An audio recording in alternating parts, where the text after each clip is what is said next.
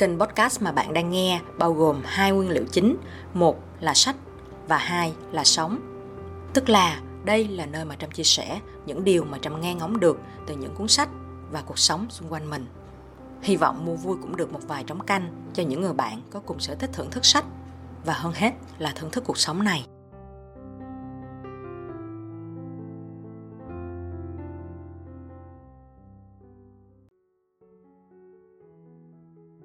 Chào các bạn đã quay trở lại với kênh podcast Sách và Sống hôm nay Trâm nghe. Cái chủ đề mà hôm nay Trâm muốn nói tới là nói về sự chia tay. Có lẽ là khi mà nghe cái tựa đề của tập podcast, nhiều người sẽ cảm thấy giống như là nó hơi buồn quá nhưng mà không cái tập này trâm chỉ muốn nói uh, giống như kiểu là một người đứng lùi xa ra khỏi cái sự chia tay và nhìn nhận cái sự chia tay giống như là một cái um, sự kiện một cái cây một cái lá một cái dòng sông mà mình đã lùi ra xa và mình nhìn nhận nó một cách khách quan hết sức có thể dựa trên cái góc nhìn cá nhân của mình.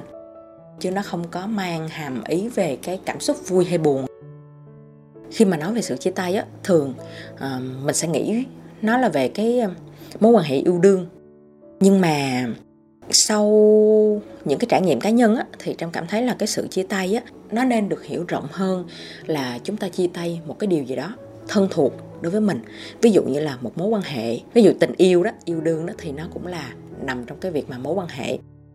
Hoặc là chúng ta chia tay với một cái món đồ nào đó mà nó thân thương với mình nó có nhiều ý nghĩa với mình thì khi mà chia tay chúng ta cũng cảm thấy đau lòng hoặc là khi mà chúng ta chia tay với à, một cái công ty mà mình đã từng gắn bó, hoặc là chúng ta chia tay với một cái dự án, một cái công việc gì đó mà chúng ta đã bỏ nhiều tâm huyết, nói chung là nó giống như là một cái thứ gì đó rất gắn bó với chúng ta. Và bây giờ chúng ta chia tay nó, thì chúng ta cũng cảm thấy rất là đau buồn, rất là đau đớn.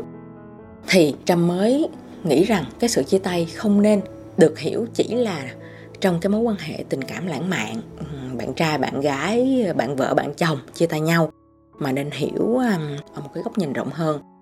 Đó là mối quan hệ nè những cái món đồ những cái sự vật nè cái công ty công việc những cái dự án những cái tạm gọi là đứa con tinh thần mà chúng ta gắn bó với nó khi mà trâm tự mở rộng cái góc nhìn của mình ra về cái vấn đề chia tay á thì trâm mới đặt câu hỏi là tại sao khi mà chia tay á chúng ta lại đau buồn chúng ta lại khổ sở chúng ta lại cảm thấy khó chịu?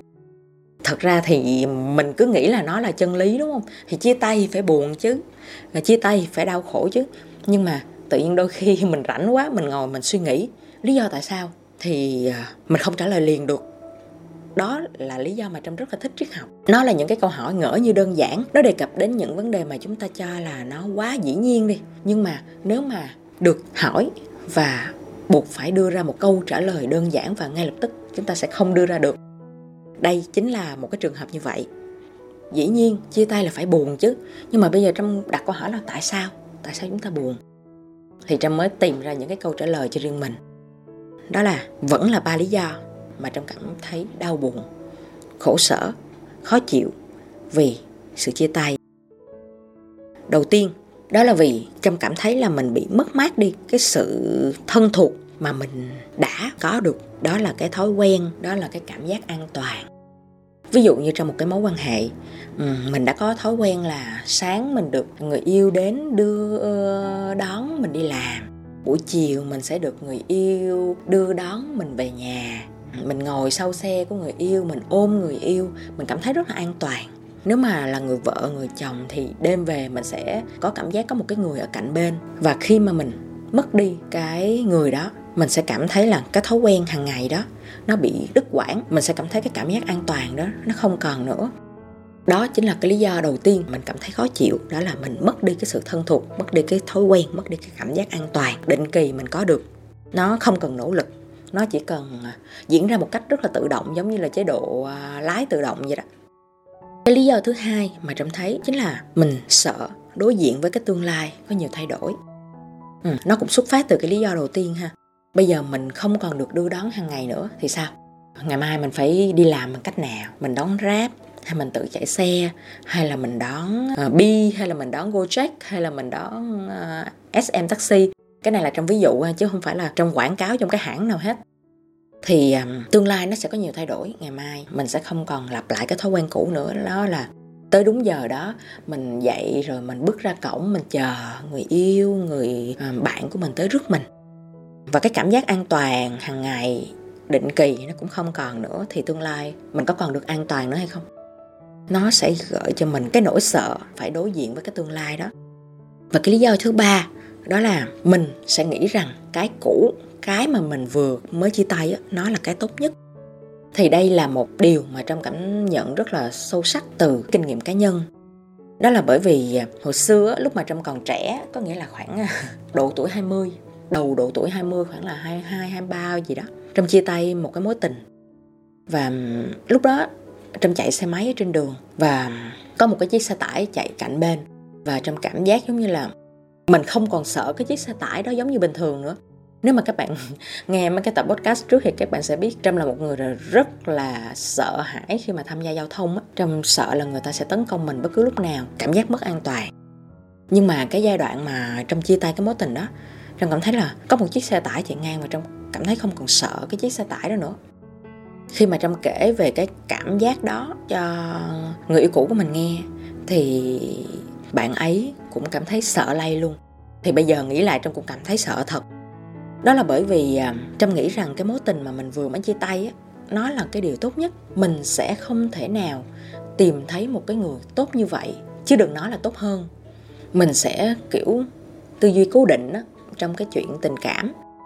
Không những trong cái chuyện tình cảm mà trong cái guồng chia tay đó, mình sẽ rất dễ rơi vào cái tình huống là cái cũ, cái vừa mới trôi qua đó, nó là cái thứ tốt nhất rồi. Mình sẽ không thể nào có cái tốt bằng.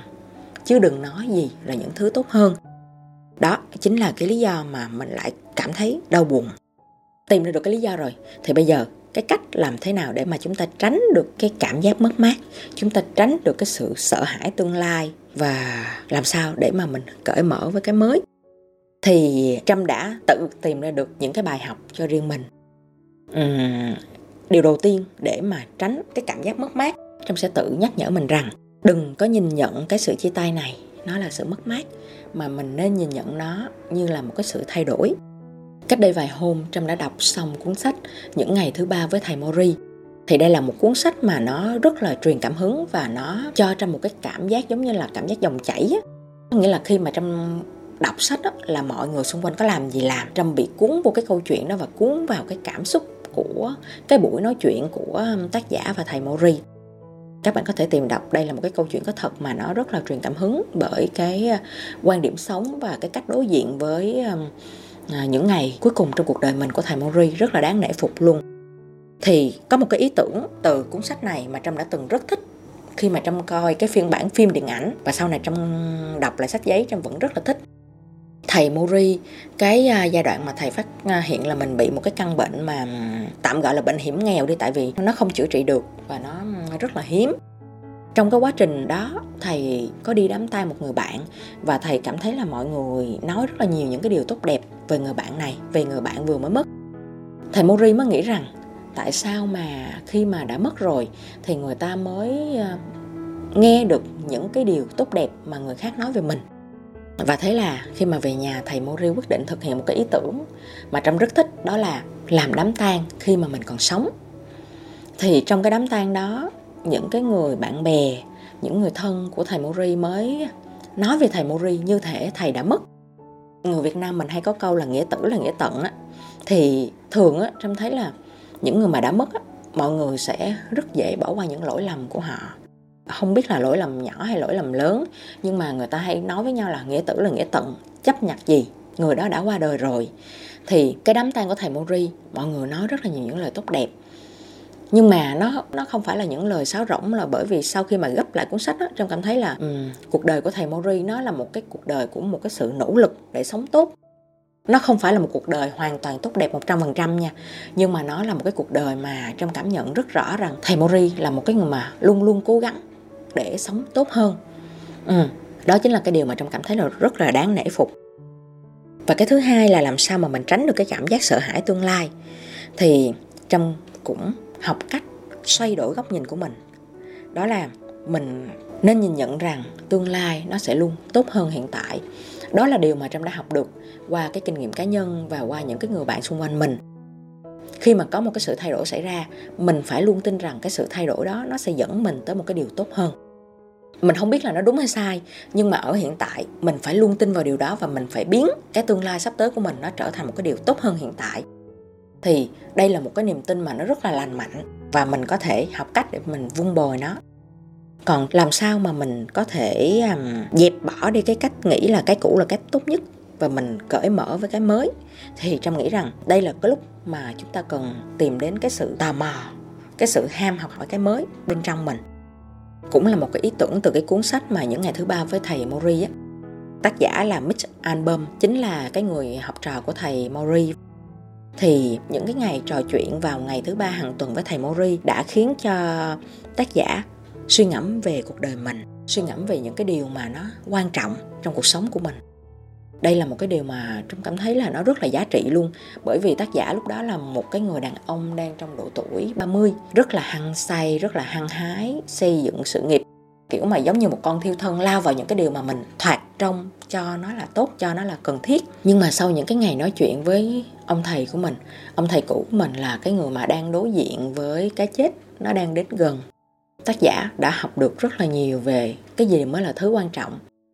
Công việc và cái sự nghiệp của anh này gắn liền với những à, ngôi sao thể thao, gắn liền với những cái bản tin truyền hình. Và mình nhớ là khi mà trò chuyện với thầy Maury có một cái lúc mà tác giả tưởng tượng ra cái cảnh mà mình à, viết xong cái bản tin và mình cảm thấy mình gục xuống giống như kiểu là mình bỏ mạng mình vì mình kiệt sức vì cái bản tin đó.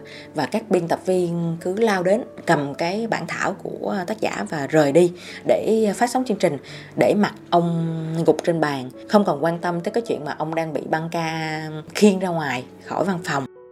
Thì đó là một cái sự tưởng tượng mà nó khiến cho ông sợ hãi và nó cũng khiến cho mình bị lay động rất là nhiều. Mình đánh đổi sức khỏe mình đánh đổi cuộc sống của mình. Vì điều gì?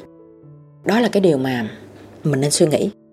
Có lẽ là với ờ, người này trong giai đoạn này, cái điều a là tốt, mà với người kia trong giai đoạn kia, cái điều b mới là tốt. Ở đây không có chân lý gì hết, không có lựa chọn đúng sai. Ví dụ như là mình đang trong một cái cảnh mà khánh kiệt, mình đang không còn xu nào dính túi, thì cái ưu tiên đầu tiên nó sẽ là chuyện tài chính, nó sẽ là chuyện tiền bạc. Nếu mà mình đang trong cái tình trạng sắp kiệt sức về công việc sức khỏe mới là ưu tiên.